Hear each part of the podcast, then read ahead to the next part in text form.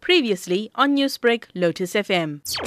Uh, we can only pay once the COVAX facility signs off on some documents. The Solidarity Fund has secured the funding and are waiting to pay, but they can't pay until COVAX themselves sign off on the document. Then only will the payment be made. But we haven't missed any deadline because uh, COVAX have us very much part of the first group of countries that will access vaccines. We're waiting for COVAX to reply to us because their lawyers needed to sign off on something, and they took much longer to to, to deal with it than uh, they had planned.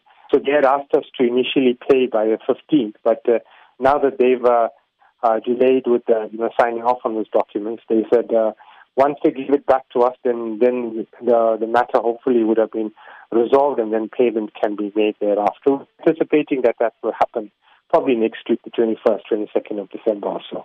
Doctor, there are a lot of South Africans saying that they will not take this vaccine when it does arrive in the country. Some saying could be harmful, and then you get the conspiracy theorists saying that government want to use it to track them, and the list goes on. But what is being done by the government to ensure that the possible vaccine candidates will be safe for consumption, looking at you know the high rates of disease such as HIV and AIDS, diabetes, and other ailments? Every vaccine before it's uh, released for uh, for the public to use is evaluated by regulators across the world. South Africa also has a regulator for medicines referred to as SAHPRA. So SAHPRA will evaluate the vaccine and make sure that the uh, information that leads to the trials confirms that it's safe and effective and of good quality and only then will they allow the vaccine to be used.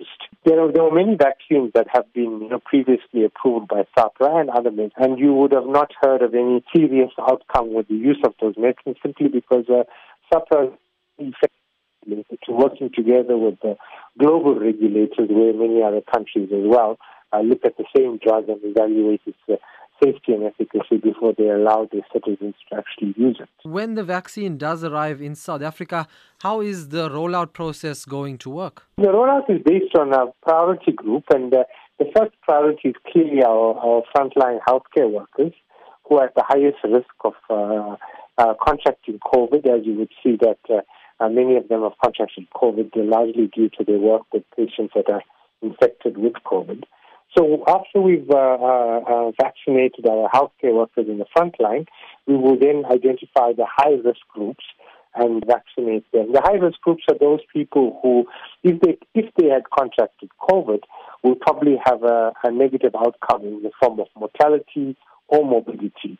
And uh, these would be largely your your the elderly, those with comorbidities, etc. The Ministerial Advisory Committee has developed a priority list, which they will publish soon, of people who would fit into each category. And then, based on that categorization, there will be a schedule of uh, when each group will then be vaccinated. That obviously is determined largely by what the manufacturers would be able to supply in terms of quantity. Newsbreak, Lotus FM, powered by SABC News.